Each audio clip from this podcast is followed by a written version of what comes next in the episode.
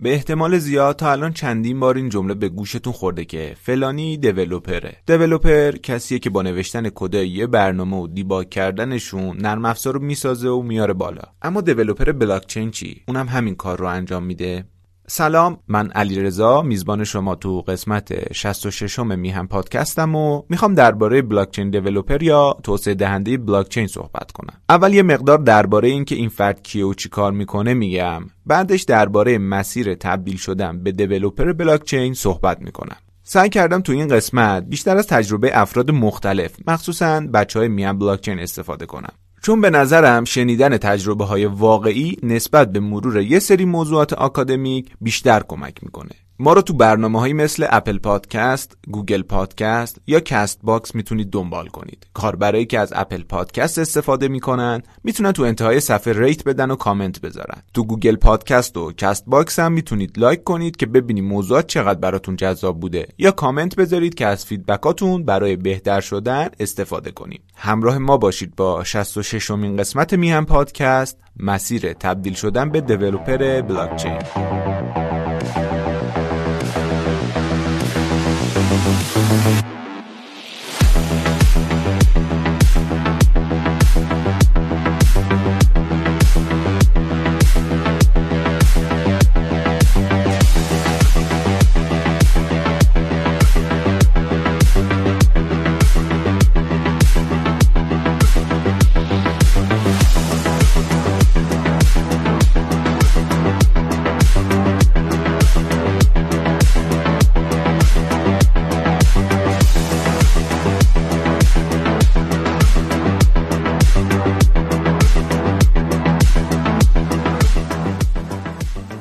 قبل اینکه درباره دیولپر شدن صحبت کنیم بد نیست درباره اهمیت این موضوع و اینکه چرا اصلا باید درباره این حرف اطلاع داشته باشیم حرف بزنیم. اصل ماجرا به تغییر و تحولی که داره تو فضای وب اتفاق میفته برمیگرده. الان فضا فضای وب دوه. بیشتر سایت ها و اپلیکیشن ها با توجه به ساختارهای وب دو دارن کار می‌کنن و طراحی میشن. اما داستان از این قراره که کم کم داریم وارد دنیای وب سه میشیم.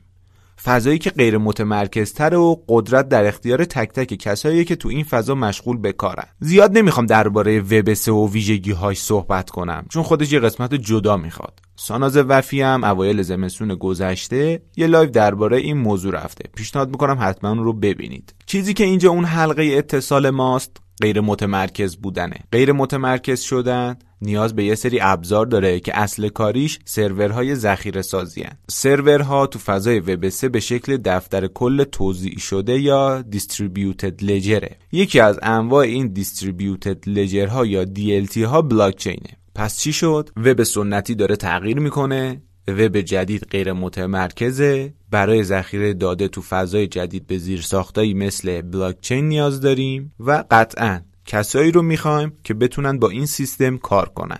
این حرف یعنی اینکه خیلی از حرفه و شغلا عوض میشن و قطعا کسایی که توسعه دهنده وب دوان نیازه که درباره وب 3 و دیولپ تو این فضا اطلاعات به دست بیارن. خب حالا این توضیحات رو بذارید کنار از بابت اینکه داره فضا تغییر می‌کنه قطعا تقاضا برای این شغل بیشتر میشه. بیایم بذاره درباره شرایط حال حاضر صحبت کنیم که چه چیزایی باعث جذابیتش میشه. یکی از چیزایی که قطعا جذابیت یه موضوع رو می‌بره بالا بحث درآمد اونه. طبق اطلاعاتی که از سایت های کاریابی و دیتابیس آماری مثل Cryptocurrency Jobs یا Hire تونستم به دست بیارم البته که برای سال 2021 که هنوز update نشده میانگین حقوق سالانه یه developer blockchain تو آسیا 87 هزار دلاره تو اروپا 73 هزار دلاره و تو آمریکا این عدد به 136 هزار دلار می‌رسه. یه آماری هم درباره کسایی که remote یا freelance کار می‌کنن وجود داره. دریافتی اونا تو سال حداقل 70 هزار دلار و حد اکثر 200 هزار دلاره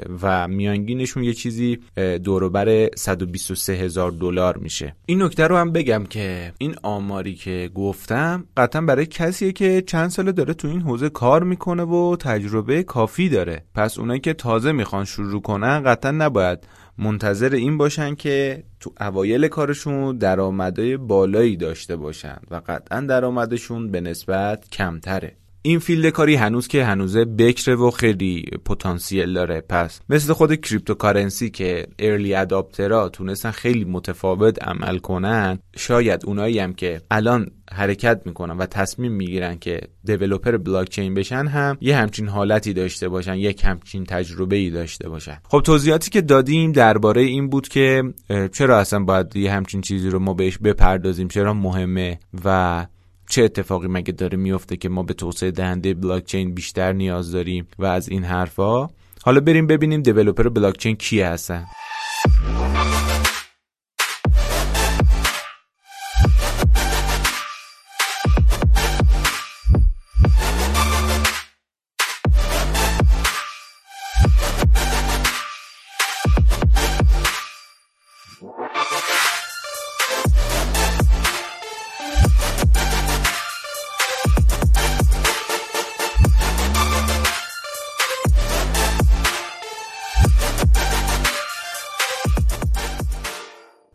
برای اینکه راحتتر بتونیم بگیم developer blockchain کیه اونا رو به دو گروه تقسیم می‌کنیم. گروه اول توسعه دهنده های مرکزی یا core blockchain developer ان این گروه وظیفه ایجاد زیر ساختا و پروتکل‌های اجماع رو بر عهده دارن. ساختار و معماری شبکه رو طراحی و برای بلاک چین کارکرد و ویژگی تعریف می‌کنن. گروه دوم توسعه دهنده های نرم افزاری بلاک چینن اونا API رو برای شبکه طراحی می‌کنن back-end و front-end برنامه های غیر متمرکز رو می‌نویسن و قراردادهای هوشمند رو می‌سازن و پیاده سازی می‌کنن. به لطف اینترنت و مخصوصا یوتیوب منبع های مختلفی برای یاد گرفتن بلاک چین و تبدیل شدن به developer این حوزه وجود داره. یه سری پلتفرم هم مثل Udemy، Coursera، 101 Blockchains یا حتی LinkedIn هستن که با گذروندن دوره بهتون مدرک میدن. خیلی راحت با یه search ساده می‌تونید به یه لیست بلند بالا از این دوره ها برسید. مثلا دوره Blockchain Foundations and Use Cases تو سایت Coursera یا دوره CEBP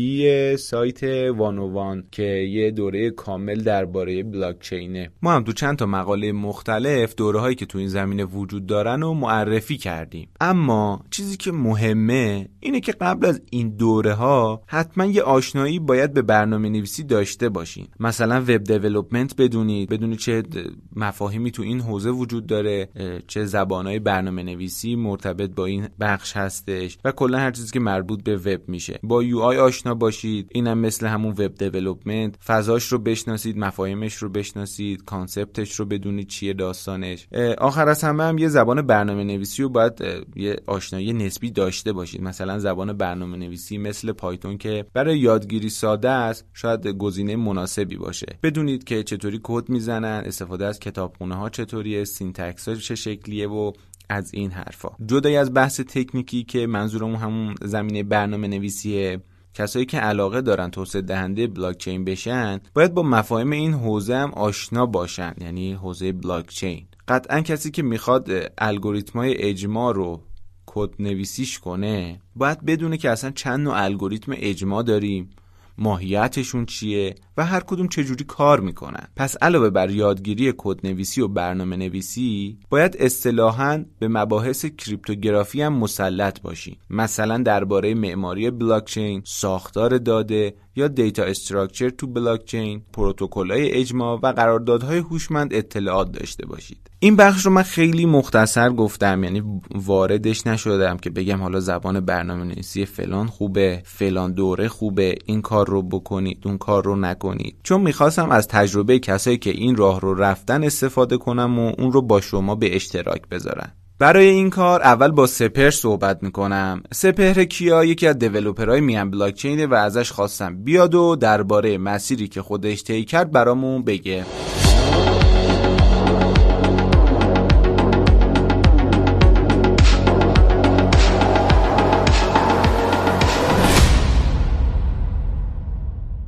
سلام سپر ممنونم که اومدی و خوشحالم مهمان ما هستی. سلام ای رضا مرسی قربونت. ممنون دعوت کردی. امیدوارم گپ و گفت خوبی با هم داشته باشیم. حالا بریم ادامه ماجرا رو با هم دیگه صحبت کنیم. حتما همینطور میشه. خب سپر برامون بگو که قبل از حوزه بلاک چین توی حوزه نرم افزار دیولپ و حالا کد نویسی و اینا مشغول بودی؟ چطوری بوده؟ من والا تحصیلاتم لیسانس هم تو حوزه مهندسی کامپیوتر بود و خب چهار پنج سالی من درگیر برنامه نویسی بودم ولی نه به صورت تخصصی. هم مثل آکادمیک و دانشگاهی که اونقدر هم مفید نیست. بعد از اینکه حالا ارشدم هم خوندم self study ی یعنی خودم شروع کردم یه سری از زبانهای برنامه نویسی به خصوص پایتون رو مطالعه کردم و یاد گرفتم. حالا یه مقداری کار کردم و به صورت تخصصی وارد بلاک چین شدم. این تخصصم عملا بعد از دوره که من وارد بلاک چین شدم برنامه نویسی رو شروع کردم. که یه مدتی اون دوره که حالا خارج از بلاک چین برنامه نویسی می‌کردم من تو خود حوزه بلاک چین فعال بودم. یه پروژه ها رو بررسی می‌کردم. حالا یه بخش زیادی هدف سرمایه گذاری بود ولی خیلی علاقه داشتم. این چندین ساعت در روزم و وقتم پای پروژه های بلاک چینی و کلا این حوزه بود. بعد از یه مدت که پروژه رو بررسی می‌کردم خیلی علاقه داشتم کداشونم بفهمم. چون اون موقع اینجوری مثل الان نبود مثلا پروژه ها توسط یه سری تیما تایید چن و فلان اون موقع خیلی خب البته الان هم هست کلاهبردار زیاد بود ولی خب الان community خیلی بزرگتر شده و خیلی راحتتر می‌تونن تشخیص بدن اینا. اون موقع خب خیلی سخت بود. من با این هدف رفتم کد نویسی بلاک چین و به خصوص Solidity رو یاد بگیرم که خب بتونم smart contract راحت بخونم و با این هدف شروع کردم دیگه.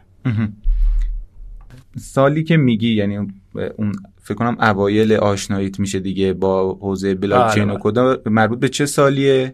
من حوزه بلاک چین سال 96 شروع کردم. فعالیتم تو این حوزه و خب قبل از سال 96 من با این حوزه آشنا نبودیم من برنامه نویسی خارج از بلاکچین انجام می‌دادم.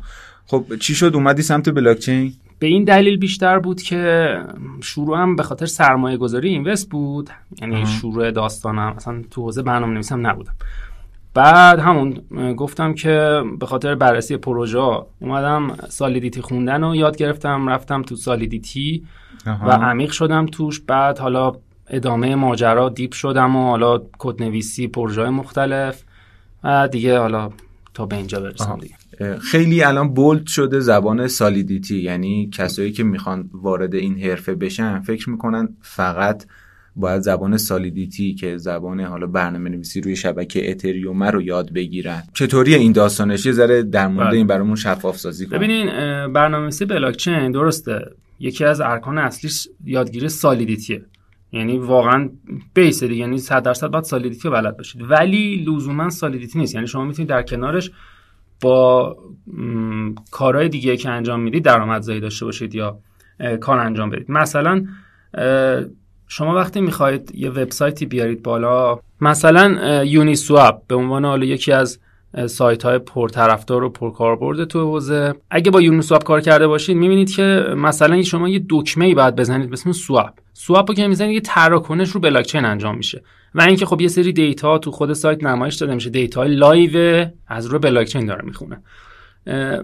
شما اگه بخواید همچین سایتی بیارید بالا حالا این سایت رو مثلا فرض کنید با زبون مثلا با React زده شده یا با Vue JS شما اگه با Vue JS یا React مسلط باشید نمی‌تونید باز همچین سایتی بیارید بالا چون اون دکمه که می‌ذارید که تراکنش بزنه نیازه که شما بلد باشید ارتباط بگیرید با بلاکچین و با اون smart contract برای همین یه library هست به اسم وب تیری وب تیری کارش دقیقا همینه اینکه شما ارتباط بگیرید با بلاکچین و smart contract ها و حالا مثلا تو سمت وبسایت و front-end web3.js یعنی library Web3 که با جی base ش JS JavaScript نوشته شده.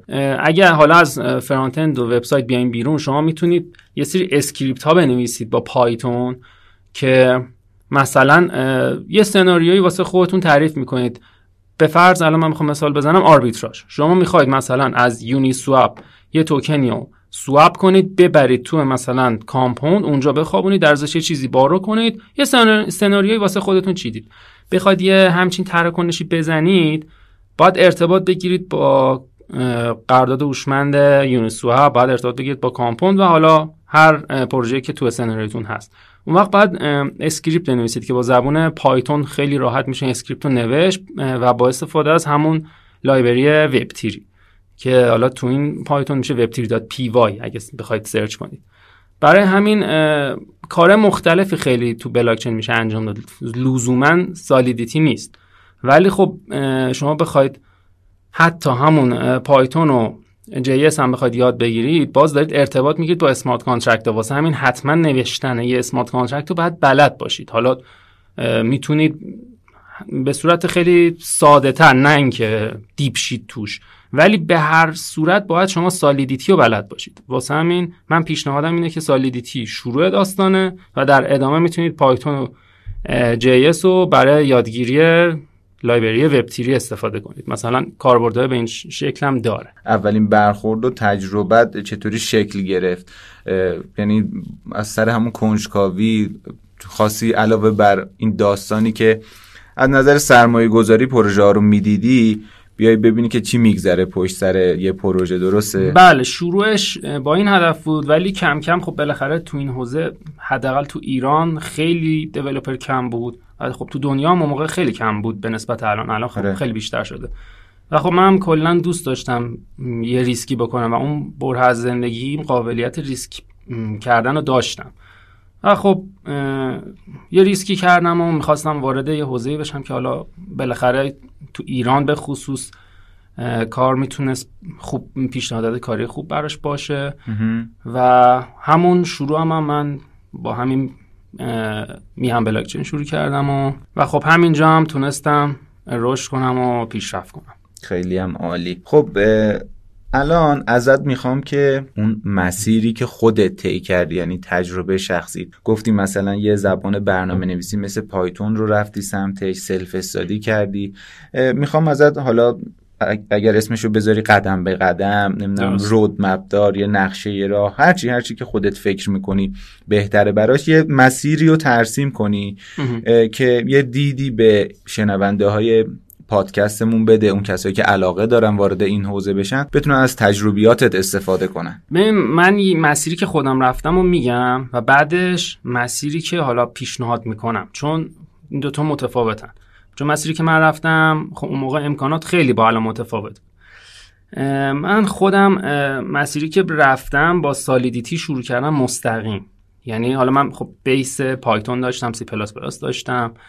جاوا داشتم ولی خب base ش رو داشتم با خود Solidity مستقیم شروع کردم و به واسطه Solidity و حالا پروژه که بررسی می‌کردم حالا تو پایتون هم deep شدم تو JavaScript هم deep شدم تو خود Solidity هم deep شدم و مسیر من به این شکل بود. یعنی یه مقداری مسیرم خیلی حالا بخوایم رک بگیم یه کم کثیف بود. یعنی مسیر خیلی تمیزی و پیش نبردم. چون اون موقع واقعا ریسورس نبود. یعنی من می‌خواستم راجع به سالیدیتی بخونم. حتی یه کورس سالیدیتی که آقا مثلا از صفر تا صد سالیدیتی رو بخوایم یاد بگیریم واقعا نبود. درست. حتی مثلا من باید از سایت یودمی می‌خواستم خرید کنم. تو سایت یودمی هم مثلا کورساشو نگاه می‌کردم. باز یه سری جاها نقص داشت. واسه مجبور می‌شدم تیکه تیکه مفاهیم مختلف رو از جای مختلف میخوندم یاد می‌گرفتم. واسه همین مسیر خیلی میگم تمیزی نبود. ولی اگه بخوام پیشنهاد بدم مسیری که حالا الان اگه یه نفر می‌خواد برنامه نویسی بلاکچین رو شروع کنه بیس برنامه نویسی که 100 درصد باید بلد باشه. خب مثلا با یه زبونی کار کرده باشه یه سری اصول اولیه برنامه نویسی داره بلد باشه حالا با یه زبون. نیازی هم نیست حالا تو همه شاخه رفته باشه. دو اینکه خود بلاکچین و مفاهیمش و پروژه هاشو کامل مسلط باشه. یعنی حالا علاوه بر اینکه مثلا حالا بیت کوین چیست بلاکچین چیست نمی‌دونم اتریوم چیست اینا که خب الفبای ماجرا. ولی یعنی عمیق شه تو ماجرا پروژه های مختلف به خصوص حالا رو پروژه که رو اتریوم الان هستن پروژه خیلی حرفه‌ای پروژه ها رو بررسی کنن. تراکنش. یعنی خیلی باید با این ماجرا سر و کله بزنن. و اونجایی که مسلط شدن حالا بیان برنامه‌نویسی بلاکچین رو شروع کنن. که برنامه‌نویسی بلاکچین هم باز حالا عامه مردم فکر می‌کنن فقط Solidityه. Solidity خب زبون برنامه‌نویسی اتریوم با باش smart contract می‌نویسن. گرچه یکی از مهمترین زبونا تو بلاکچین Solidityه. ولی به نظر شخصی خودم علاوه بر Solidity حتما یه زبون اصلی دیگه مثل پایتون یا JS رو باید یاد گرفت. به خصوص پایتون. پس یه تیکه از صحبتات رو بخوام بولد کنم و بیشتر روش تمرکز داشته باشیم. این که فکر نکنن صرفا اگر حالا برنامه نویسی بلد باشن یا کد نوشتن بلد باشن بتونن کدی بنویسن یا بخونن می‌تونن یه دیولوپر حالا موفق یا خوب باشن. چون نیازه که یه سری مفاهیم یه سری که نه. خیلی از مفاهیم بلاکچین رو یا کلش رو بلد باشن توش عمیق بشن که بتونن از یه زاویه دیگه نگاه کنن بله دقیقا. میگم بیس ماجرا اینه که شما یه زبون برنامه نویسی دیگه بلد باشید که بتونید خب راحت تر بفهمید. و به خصوص این خیلی مهمه که بلاکچین و پروژه روش رو کاملا مسلط باشید. برای اینکه حالا اگه یه, نفر کلا هیچ زبون برنامه نویسی دیگه اگه بلد نیست و می‌خواد هدفش اینه که بره سمت Solidity. من خودم شخصا چون چند تا زبون رو بررسی کردم به نظر شخصی خودم بهترین زبون که نزدیکترین زبون به Solidity جاوا. یعنی اگه می‌خوان یه course ی بخونن صفر تا چون واسه جاوا خیلی course های کاملی هست. حالا چه document چه ویدیو. جاوا رو کامل مسلط بشن یه دور یه course ش رو بگذرن اون وقت Solidity رو که بخوان یاد بگیرن واقعا خیلی سریعتر می‌تونن یاد بگیرن. و اونجا دیگه از یه جایی به بعد دیگه نیازه که بتونن مهارت بلاک چینیشون رو دیگه تقویت کنن. یعنی مثلا باید بتونن یه الگوریتم بچینن. حالا Solidity خود syntax Solidity اونقدی سخت نیست. میگم خیلی نزدیک به جاوا. یا حالا اگه مثلا با جاوا مشکل دارن پایتون هم می‌تونن یاد بگیرن. ولی من شخصا جاوا رو بیشتر توصیه می‌کنم. و اینکه خود Solidity خوبیش اینه که باش میشه پروژه های روی اتریوم و بلاکچین های دیگه مثل ترون مثل Binance Smart Chain. یعنی اکثر پروژه ها الان EVM support ن و با زبان Solidity می‌تونن انجام بدن. برای همین من به نظر خودم خود Solidity زبون سختی نیست. بیشتر اینه که چه جوری مسیری رو طی کنیم که برسیم به Solidity دانشمون رو قوی کنیم و اینکه حالا من چالش های خود زبان Solidity هم می‌تونم بگم. آره حتما. چون Solidity واقعا میگم syntax ش آسونه. یه سری چالش ها داره. چالش اولیش که بزرگترین چالشش امنیتشه. ببینید شما وقتی smart contract می نویسید میره روی بلاکچین میشینه حالا یه اپلیکیشن یا حالا هر چی می‌تونه باشه. این میره رو بلاکچین میشینه تموم. دیگه خیلی فرق داره با مثلا زبونهای دیگه که شما می‌خواد یه اپلیکیشن متمرکز بنویسید که این میره میشینه هر موقع بخواید می‌تونید تغییرش بدید. داستان smart contract اینه که شما وقتی نوشتید تموم. این میره رو بلاکچین میشینه و دیگه قابلیت تغییر نداره. حتی با روش های میشه این کارو کرد تغییر داد. ولی حالا من به صورت کلی میگم. این میره میشینه تو بلاکچین قابلیت تغییر نداره. پس امنیتش واقعا مهمه. یعنی اینکه شما حالا Solidity یاد گرفتید باید برید سراغ این که آقا تو Solidity ما چه کارهایی می‌تونیم انجام بدیم که security کدمون بره بالا. راجع به این داستانم source براش هست. باید خیلی search کنید و جاهای مختلف به صورت پراکنده می‌تونید بررسی کنید و بخونید و می‌تونید از attack و هک که صورت گرفته تو حوزه DeFi که فت و فراوونه نمونهاش خیلی زیاده search کنید. حتی به فارسی هم تو سایت خودمون هم خیلی مقاله ازش نوشته شده. که نمونه های هک های مختلف هم حالا فقط سناریوش نه اون کدی که اون پشت نوشته شده یا اون کدی که اون پروژه‌ای که هک شده که ببینید آقا کجاهاش مشکل داشته. مثلا چه مشکلی داشته که این داستان به وجود اومده. واسه همین امنیتش رو کامل باید مسلط شید و فکر نکنید حالا زبان Solidity الان یه course ی گذروندن دیگه یاد گرفتید تمام شد. اصل ماجرا این داستان security شه که آقا یه پروژه می‌زنید بتونید security شو ببرید بالا. بله. مورد دومش هم که به نظر من بعد از security این مورد مهمترینه بهینه بودن کده یعنی تو فضای خارج از بلاکچین خارج از این حوزه شما یه کدی می‌زنید. آقا مثلا کد زیاد تمیز نیست زیاد بهینه نیست متغیر توش زیاد تعریف شده. ولی قابل استفاده است. و قابل تغییر هم هست. بعدا می‌تونید پروژه رو که run کردید حالا بشینید تغییرش بدید.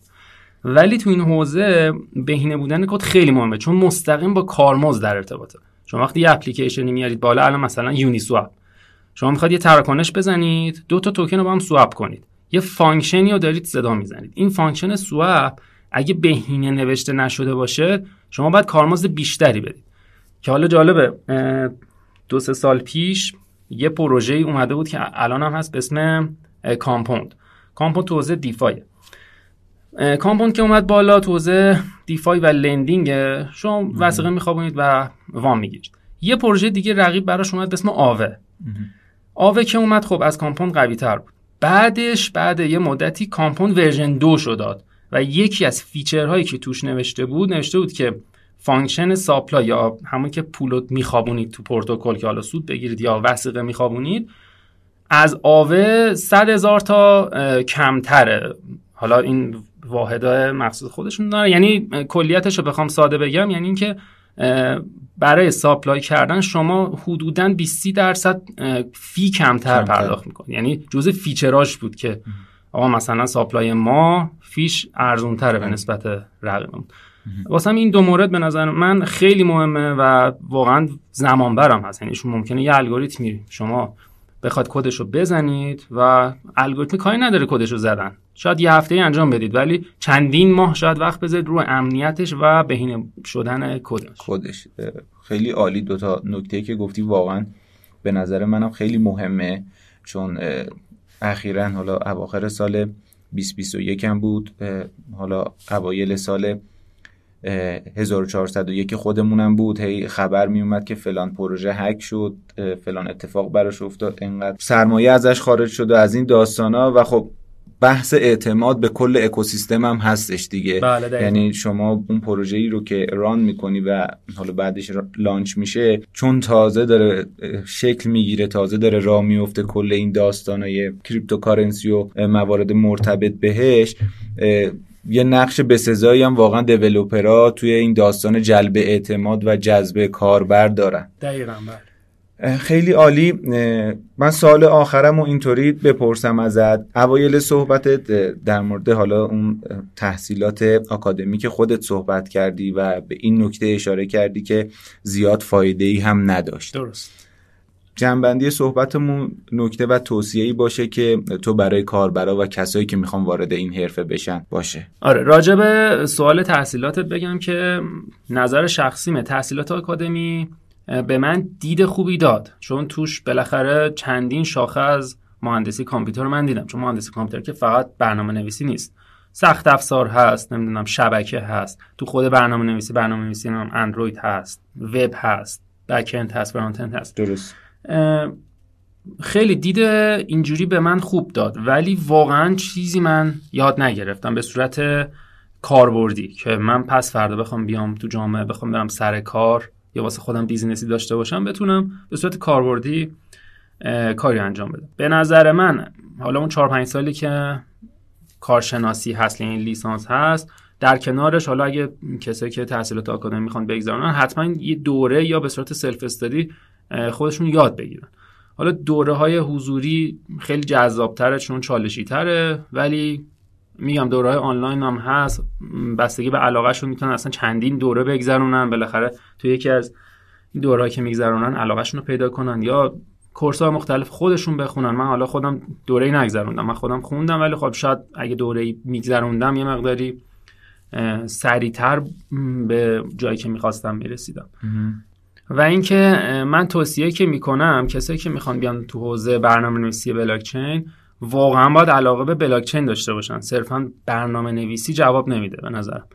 و واقعا باید گیک بلاکچین باشید و پروژه مختلف رو هر روز رصد کنید و ببینید چون تکنولوژی خیلی سرعتش زیاده اینجا پیشرفتش خیلی سرعتش بالاست و مثلا یه ماه دو ماه میگذره یهو اصلا تکنولوژی جدیدی معرفی میشه که واقعا باید هر روز رصد کنید. و دانشتون رو باید روز به روز افزایش بدید. و اینجوری نیستش که مثل حالا زبون های سنتی تر یه دانشی رو یاد بگیرید و تا ابد حالا مثلا هر چند سال یه بار بخواید خودتون رو update کنید.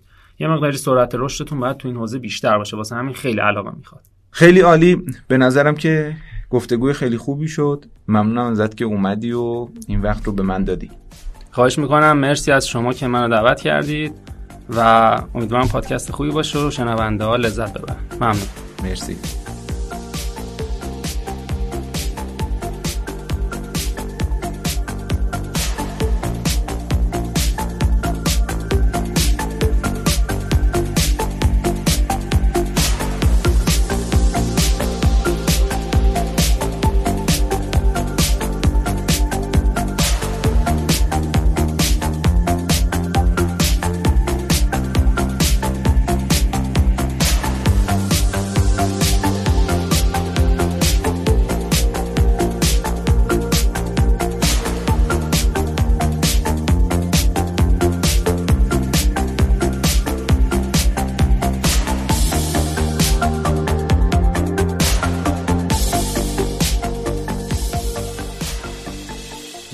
من رو با سپهر شنیدید حالا می‌خوام با هادی دادجوی یکی دیگه از کسایی که قبلا پیش ما بوده صحبت کنم. هادی جز کسایی که تو دوره ConsenSys شرکت کرد اما به دلیل تحریما نتونست اونو به اتمام برسونه.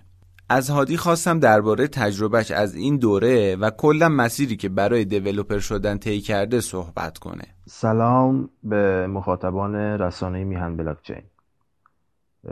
من هادی دادجو هستم.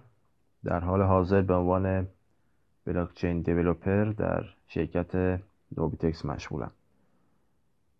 تو این پادکست می‌خوام که در مورد مسیر تبدیل شدن به یک برنامه نویس بلاکچین صحبت کنم. امیدوارم که مفید باشه.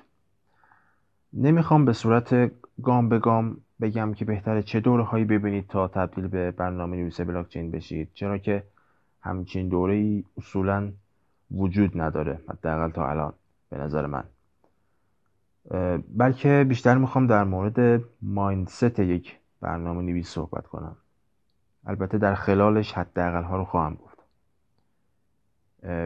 اما اگه بخوام جمله آخر رو اول بگم اینه که در نهایت همه چیز به خودتون برمیگرده.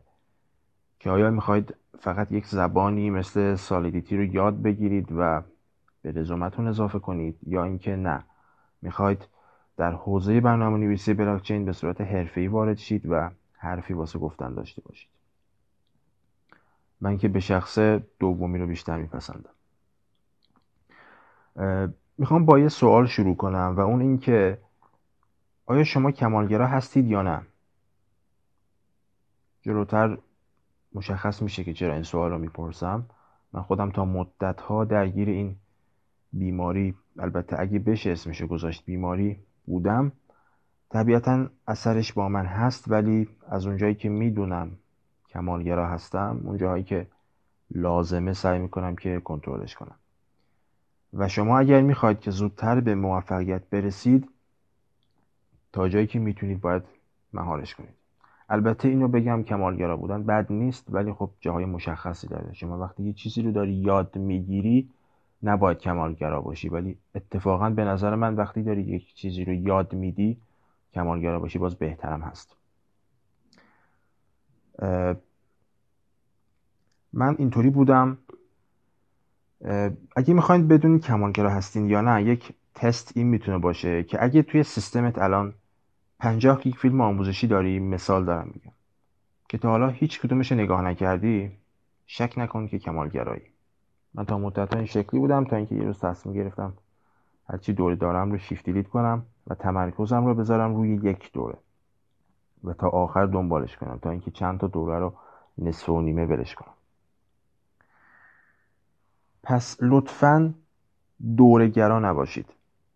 از صفر تا صد دانشی که یک بلاکچین دیولوپر باید داشته باشه این دوره ها فقط 60 70 درصد دانش رو در اختیار شما قرار میدن. و واسه اون هم تنها کافیه نهایتا یکی یا دو تا از دوره های سایت هایی مثل یودمی رو تا آخر دنبال کنید.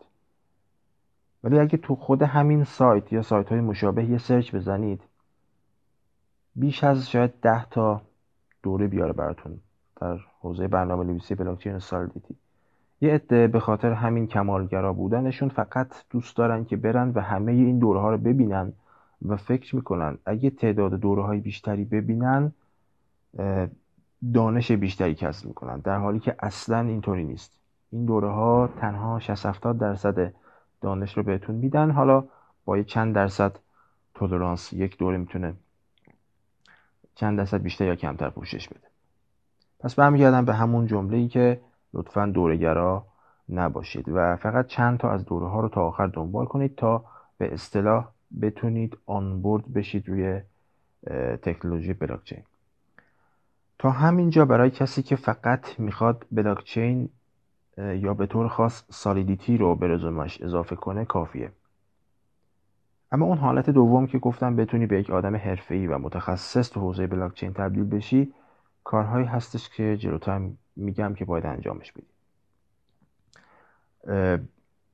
اما داخل پرانتز بگم که هیچ هیچ دوره ای صد درصد محتوا رو پوشش نمیده و اصلا نمی‌تونه پوشش بده به واسطه اینکه این تکنولوژی به سرعت داره پیشرفت می‌کنه و حملات روز به روز دارن پیچیده میشن تو این حوزه. و تنها دانشگاهی که میشه رفت و این مفاهیم پیچیده رو یاد گرفت و به روز بود گوگل هست و علی‌الخصوص یوتیوب. بنابراین در نهایت بازگشت همه به سوی گوگل.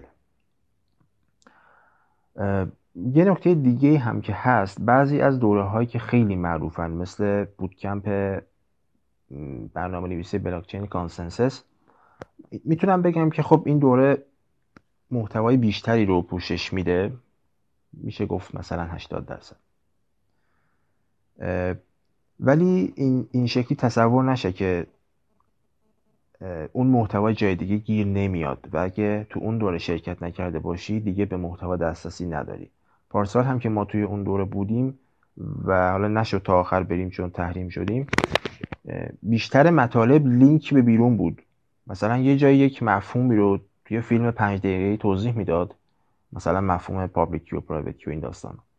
و می‌گفت واسه اینکه بیشتر و بهتر یاد بگیرین لینک های زیر دنبال کنید. بعد می‌دیدی اون زیر مثلا 10 تا 15 تا لینک گذاشته واقعا. توی بعضی از صفحاتش خیلی بیشتر بود. اصلا توی اون گروه تلگرامی که ما داشتیم یادم بحث این بود که آیا همه این لینک ها رو باید بریم ببینیم باید باید بریم بخونیم واسه گرفتن مدرک یا نه. چون خیلی تعداد لینک ها زیاد بود و نمی‌شد اصلا تو چهار ماه تموم کرد. هدفم از گفتن این موضوع این بود که بگم فکر نکنین این دورها خدا هستن. خوبی این دورها اینه که مطالب رو دستبندی کردن. من خودم بیشتر به خاطر مدرکش می‌رفتم که حالا اونم به خاطر تحریم نشد. حالا برای تبدیل شدن به یک متخصص از نظر فنی منظورمه چیکار باید کرد؟ همونطور که قبلا گفتم باید یکی یا نهایتا دو تا از دوره های سایتی مثل یودمی رو دنبال کنید. البته لازم نیست حتما یودمی باشه. یوتیوب هم پر از دوره هست. و بودکمپ های زیادی هم هستن. ولی خوبیه دوره های مثل یودمی اینه که دسته بندی دارن واسه دسترسی به اون دوره ها هم که دیگه خودتون وارد هستین سایت های زیادی هستن که می‌ذارن این دوره ها رو و حتی می‌تونین خریداری کنید این اولین کاری که باید انجام بدین که در واقع بیسیک کار رو بگیرید بعدا باید برین در مورد اتک وکتورها مطالعه کنید به واسطه محدودیت هایی که سالیدیتی برای ویرایش کد داره وجود هر گونه باگ باگ امنیتی می‌تونه پایان کار یک پروژه باشه. پس یه برنامه نویس حرفه بلاکچین باید با انواع حملات و روش های مقابل با اون حملات آشنایی داشته باشه. و اینا چیزهایی هستند که تو هیچ دوره ای آموزش نمیدن. اگر هم باشن کامل نیستن. بهترین منبع همون دانشگاه گوگل و مقالات خود ConsenSys هست البته برای attack vector ها یه سایت دیگه هست به نام swcregistry.io هست اگر اشتباه نکنم که حملات مرتبط با بلاکچین اونجا لیست کرده و حتی مثال هم زده. می‌تونید دنبالش کنید. پس کار بعدیتون میشه مطالعه smart contract attack ها نمیشه بگی من blockchain developer م ولی چیزی از design pattern های Solidity بلد نباشی. درک design pattern ها design pattern های مختص قراردادهای هوشمند از واجباته. علی‌الخصوص design pattern ی مثل پراکسی و حالا که لیست بلند بالایی دارن. ولی آشنایی با این design pattern ها واقعا یک بایده. یک repo ی GitHub بود که خیلی خوب توضیح داده بود این design pattern ها رو. الان یادم نمیاد چی بود اسمش. ولی یه search بزنید smart contract design patterns احتمالا تو همون یکی دوتا لینک اول پیداش می‌کنید. دیزاین پترن ها رو لیست کرده بود و مثال زده بود. کار بعدی اینه که تا جایی که می‌تونید بودکمپ های سایت چین لینک رو از دست ندید. این بودکمپ ها هم از نظر فنی به دانشتون اضافه می‌کنند و هم باعث میشن که ببینید چه اتفاقاتی توی کامیونیتی داره میفته و اگه خیلی دیگه می‌خواید عمیق توی این حوزه فعالیت کنید اول اینکه استانداردهای اتریوم رو مطالعه کنید که بهترین منبع همون سایت خودش هست. ERC20, ERC721, ERC1155 اینا که هستن از واجبات EIP 712 و الی آخر که لیست بلند بالایی دارن که توی گوگل search کنید Ethereum Improvement Proposals می‌تونید بهشون دسترسی داشته باشید. و دومی که حتما حتما پروژه ها و repo های public رو چک کنید. مثل OpenZeppelin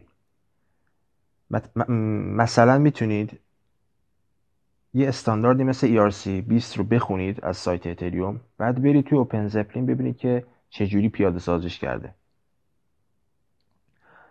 مطالعه گیت هاب یونیسواپ هم خالی از لطف نیست. جنبندی صحبت هم این میشه که دورگرا نباشید چون نهایتا 70 درصد دانش بهتون داده میشه توی این دوره ها و بیشتر باید خودتون سرچ کنید. با انواع حک ها و روش های مقابله با اون حملات آشنا باشید. در مورد دیزاین پترن های قراردادهای هوشمند مطالعه کنید. یوتیوب Chainlink رو دنبال کنید. حتی bootcamp داره واسه شروع Solidity و این داستان کلی bootcamp داشته و همه فیلماشو توی یوتیوب قرار داده. در مورد استانداردهای اتریوم مطالعاتی داشته باشین. گفتم search کنید Ethereum Improvement Proposals اون لینک اول باید جواب باشه. و چک کردن پروژه های public هم فراموش نشه. توی این پادکست حالا نمی‌خواستم از دوره اسمی بیارم چون تعداد دوره ها خیلی زیاده و محتواشون تقریبا یکسان. و هر کسی می‌تونه با یک دوره راحت باشه و انتخابش کنه. کمان که می‌خواستم بهتون دید بدم که دوره ها همه چیز نیستن و یک برنامه نویس ای باید حملات رو بشناسه باید design pattern ها رو بشناسه باید استاندارد ها رو بشناسه. که هر کدوم از اینایی, اینایی که گفتم دنیایی دارن واسه خودشون. و تو هیچ دوره ای پوشش داده نمیشن و فقط با گوگل کردن می‌تونید یادشون بگیرید. امیدوارم این mindset رو گرفته باشید که بیشتر از اینکه دوره ببینید باید search کنید. پادکستم طولانی شد معذرت می‌خوام. در نهایت از تیم میهم بلاکچین خیلی تشکر می‌کنم که به همین فرصت رو دادن که تجربیاتم رو با شما به اشتراک بذارم. امیدوارم که این پادکست براتون مفید بوده باشه. و اگر سوال خاصی داشته باشین توی شبکه های اجتماعی مثل لینکدین می‌تونیم با هم صحبت کنیم. خیلی ممنون که تا انتها با من بودین. خدا نگهدار.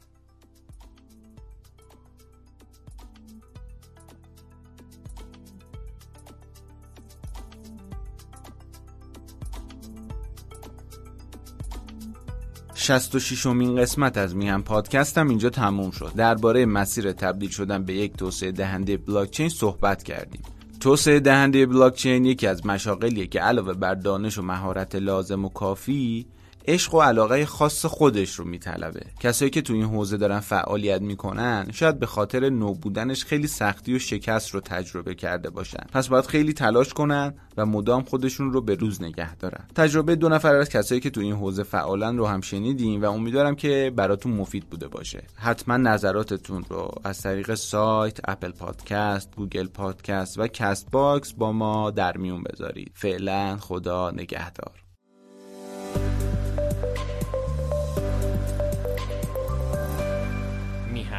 Biloxi,